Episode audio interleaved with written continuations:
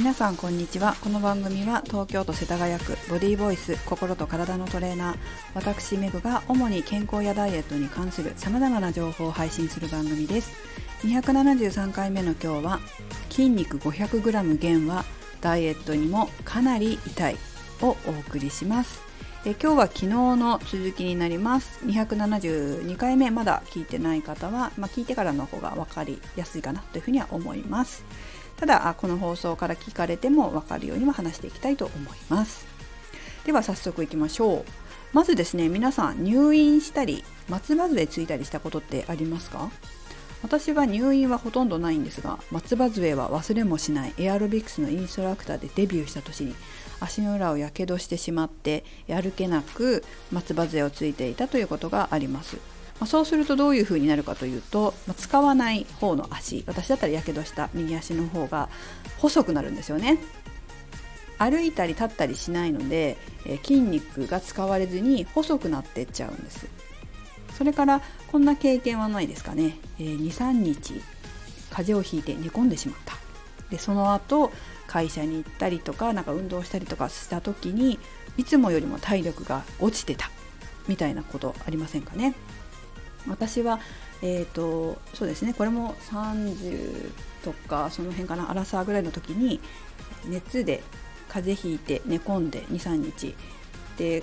仕事に行ったらその職場の階段がすごく辛かった。ただの階段ですよ。すごいそんな長くもない。それが登れないっていうことがあったんですよね。息切れして。そしてなんか筋肉痛になったみたいな。たった23日寝込んだだけでこんなに変わっちゃうんだっていう経験をした記憶があります。今はですね風邪を全然ひかないので、そういったことがないのでわからないというわからないというかちょっと今はね体感しないですけれども昔はありましたね、えー、このような筋肉の減少みたいな筋肉の減少筋肉が細くなるみたいなことって病気になるにかかわらずこの昨日も話したように在宅勤務とかでも起こりうることですね、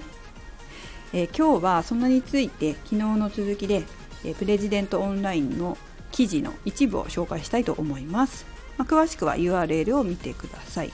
デンマークのコペンハーゲン大学の研究チームが2019年に国際医療学誌に発表した内容によると2週間という短い期間でも下半身を全く動かさなくなると脚筋力足の筋力が若者平均年齢23歳で28%高齢者平均年齢68歳で23%低下筋肉量は若者で 485g 高齢者では 250g 減少したというという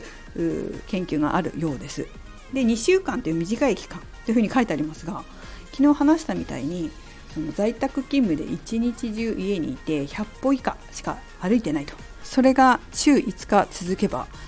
あ、まあ、よっぽどですよね。で土日もちょっと家にいた。で買い物にも行かずウーバーイーツで、えー、食べた。そしたら1週間まるまる家から出てない。でまた次の1週間が始まる。そうすると意外ともしかすると2週間家から出ない生活っていうのもあり得るかもしれませんよね。そうすると、まあ、松葉杖とかねゴンダほどまではいかない、まあ、家の中で立ったり歩いたりはしますからそこまではいかないにせよ結構あの同じような現象が起こっているのではないでしょうか。これはコロナ太り在宅勤務太りみたいな感じでも表現されていましたがその要因になっている可能性は非常に大きいですね。少し話が変わりますけれどもこういう動かなすぎだけではなくて食事の取らなすぎでも同じように筋肉を減らすことがあります。この放送では結構そちらの話は多くしたかなというふうには思いますけれども、え食事を取らなすぎて筋肉が減ってしまうということもあります。本当にあります。でそうするとどちらも一緒でいずれにせよ筋肉が減ってしまうわけです。そうすると自分で、えー太りやすい体痩せにくい体を作ることになってしまいます。それだとすごくね、えー、デメリットが大きいわけです。というのも逆を考えてみるとすごく面白いんですけれども私がやっぱりダイエット指導をしていて筋肉をつける方向まああまりにも筋肉が多い人筋肉質な人っていうのはそういうことはしませんけど筋肉が足りない人に必ず筋肉をつける方向で食事指導とか運動指導っていうのをするんですけれども1キロぐらいやっぱり筋肉が増えると痩せやすさがかなり加速するんです。そっちの方がえー、っと早く痩せるので効率的なんですよね。ただ体重だけ見てしまうとざっと体重だけ見て痩せた太ったっていう風にやってしまうと、まあ、そういうメリットっていうのは得られません。きちんと体脂肪率も測定して、まあ、推定になりますけれども筋肉量っていうのを予測して増えてるのか減ってるのか。増えていれば痩せやすくなってるし筋肉量が減ってれば痩せにくくなってるっていうこともありますので筋肉量ってこうバカにできないんです。しかも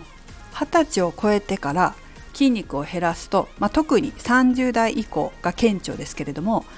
その失った筋肉を取り戻すのが大変になります。明日はこれについて話していきたいと思います。皆さんも運動しなさすぎ動かなすぎそして食べなさすぎ過ぎることによって筋肉を失って太りやすい体痩せにくい体を自ら手に入れないように気をつけてくださいね。しっかりと筋肉をつけて痩せやすい体を作っていきましょう。それではまた明日。メグでした。